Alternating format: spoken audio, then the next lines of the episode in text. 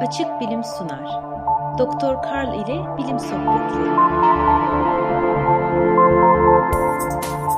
Bir önceki çok önemli konumuz soğan doğrarken neden ağlamadığımızdı. O yazımızın başında ağlamanın tarihinden ve göz boşluklarımızdaki 3 bezin 3 farklı kimyasal yapıdaki gözyaşını nasıl ürettiklerinden bahsetmiştik. Bu üç farklı gözyaşının ilki göz yuvarlağımıza yapışıp tutunmada iyiydi. İkincisi çoğunlukla sudan oluşuyor ve protein, antibiyotik ve mineraller bakımından zengindi. Üçüncüsü ise daha yağlı ve gözyaşı tabakasındaki nemin buharlaşıp gitmesini önleyici bir yapıdaydı. Rastlantısal olarak 3 farklı gözyaşı sıvısı bulunmakla birlikte 3 farklı ağlama türü bulunmaktadır. Ağlama türlerini sebeplerine göre sınıflandırırız. Bunlardan ilki normal, koruyucu nitelikteki temel yani bazal gözyaşlarıdır. Mikroskobik boyutlardaki bir toz tanesi göz yuvarlağınıza konduğunda bu tür gözyaşları salgılanır ve tozu uzaklaştırır. Bu koruyucu gözyaşları genel olarak göz yuvarlağını nemli tutar ve korur. İkinci olarak refleks gözyaşları vardır. Daha büyük boyutlardaki taneciklere, gazlara ve çok parlak ışık gibi diğer tahriş edici etmenlere karşı salgılanırlar. Ayrıca çok acı bir şey yediğinizde de ortaya çıkarlar. Son olarak ise psikolojik de diyebileceğimiz duygusal değişim sonucu ağlama sırasında ortaya çıkan gözyaşlarımız gelir. Bu ağlama türü insan türüne özgüdür. Üzücü veya mutluluk verici durumlarda ortaya çıkabildikleri gibi öfke, hüsran, vicdan azabı, sizi ağlatmak için özellikle çekilmiş film sahneleri ve benzeri yoğun duygusal durumlarda da salgılanırlar. Yaygın olarak iddia edilir ki duygusal gözyaşları 3 kimyasal madde ile daha büyük oranda içerir. Ancak bu araştırma 80'lerin başında biraz da yetersiz ekipmanla yapılmıştı. Son dönemlerde çok daha hassas ekipmanlarla yapılan araştırmalar durumun pek de öyle olmadığını göstermiştir. Adı geçen bu üç kimyasal prolaktin, süt üretimiyle ilgili bir hormon, ACTH, stres ile ilgili bir hormon ve lösin enkefalindir. Yapısal olarak morfin ile benzeşen doğal bir ağrı kesici. Duygusal ağlama çok özel bir olaydır.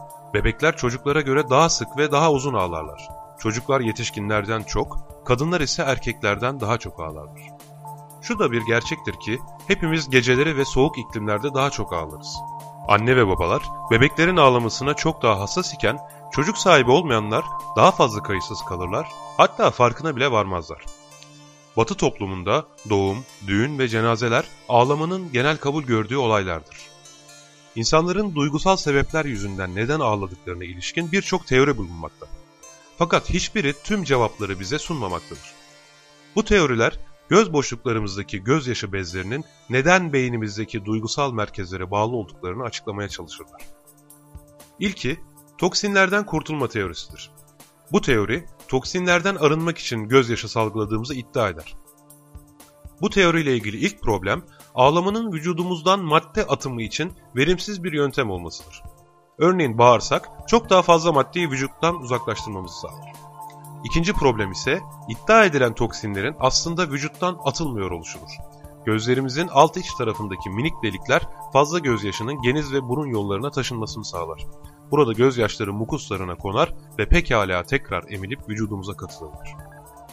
Bir diğer ve biraz daha iyi teori ise ağlamanın bir iletişim metodu olduğunu ileri sürmektedir. Bebekler ve henüz konuşamayan çocuklar iletişim kurmak için muhakkak ağlarlar. Gözyaşları, ebeveynlerine bir şeylerin eksik veya yanlış olduğunu ve hemen harekete geçip bir şeyler yapmaları gerektiğini anlatır.